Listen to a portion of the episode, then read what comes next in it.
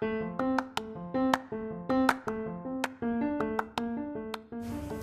皆様おはようございます。このポッドキャストではオーストラリアブリスベンの日常生活を英語日記にしたボイスログ Vlog をお届けするポッドキャストです。英語力向上のために行っています。日記は基本的には1分程度です。その後に日記の中で使われた3つの表現と今日の日記についての一言をお届けしています、えー、この英語日記の文字起こしのテキストはノートというプラットフォームに載せてあります。概要欄に URL を貼っておきますのでもしよろしければそちらもご覧ください。さい。えーと、今日の内容はですね、えーと、ブリスベンに住んでいてどうやって日本にいる家族友達と,、えーと、とずっとねコネクションを取っておけるかということについてですそれでは行ってみましょう Are you ready? So let's get started! 今日はですねちょっと実験的に英語日本語と交互にやっていきたいと思います、えー、そのため3つの表現についてはちょっと太字にノートでしておきますので、えー、そこを少しチェックしていただけると嬉しいです。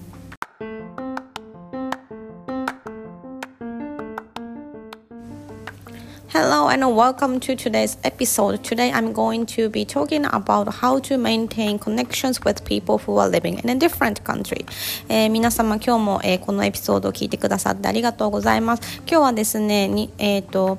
海外に住むえー、私が日本の、えー、家族とどういうふうに、えー、コミュニケーションをとっているかどういうふうに、えーと、ずっと仲良くしていられるかということについてお話ししていきたいと思います。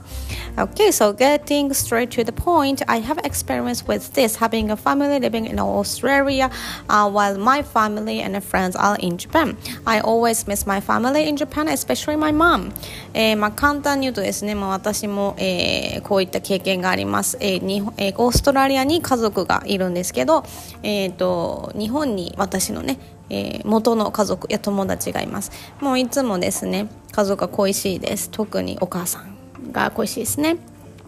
Yes, it can be very tough sometimes. What I always do is try to contact them as frequently as possible.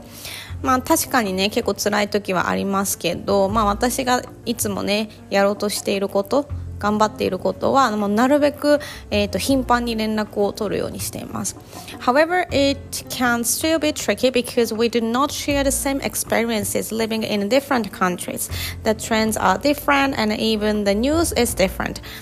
えーまあ そういうふうにね頻繁に連絡を取ってるんですけどやっぱりちょっと難しいところもあってっていうのは特にコロナの時なんですけど、まあ、ニュースの内容も違ければ、まあ、トレンド流行ってることとかも全然違うので、まあ、それをね、えーこうちょっとシェアしていくのが難しいなと思うことがありました。So it can sometimes be hassle to explain the background knowledge from scratch and share my source.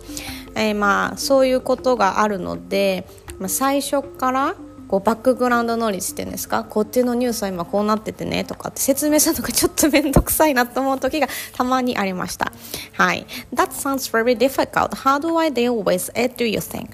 まあちょっと難しいと思うんですけども私どうやって、えーと、これをね乗り越えているかと言いますと、uh, Well what I tend to do is listen to what happened in Japan and not share what happened in Australia so much まあえーとですね、私がしてるのは日本で何があったかっていうことをよく聞くようにしててあんまりオーストラリア最近こうなんだよねとかあの言わないっていうのが、まあ、一番話が手っ取り早く進む感じかなと思っています。Of course, something occurred that makes me frustrated sometimes. In those cases, I tell my mom, I do want you to just listen to what I said as I, I will feel better if I speak out what I heard. Um, そうですね、まあ、ただですね私もたまにイライラすることとかそういうのが起こるんでそういう時はあの母にすぐ電話してあのご意見等はいりません。ただちょっと聞いてほしいんです。あの今から独り言を話します。あのただこれを話すと私ちょっと気が楽になるの。ただ聞いててくださいって言って電話をします。It might sound selfish but it's important for me to have the time to share my thoughts in my first language. あのちょっとわがままなやつだなと思われると思うんですけどあのこれをねやるのは私にとってはとっても大事でっていうのは、まあ、いつも英語圏で生きてるので、まあ、言えないもどかしさ。っていうのもあるし、まあ、イライラがどんどん募っていくんですけどもうちょっと聞いてよこれすごいもうこんなことがあってねっていうのを日本語で話すと私は結構気が楽になるんですよね。だからこれはちょっとすごい大事な時間だと思っています。はい。Uh, and what do you think is the key to maintaining your connection with your family in Japan? さあ、まあ、ということで皆さん、えー、どうしたらですね、日本の家族と離れて暮らしていてもコネクションが取れると思われますでしょうか It might be various answers, however, in my opinion, frequent communication is the key. It might not always be easy.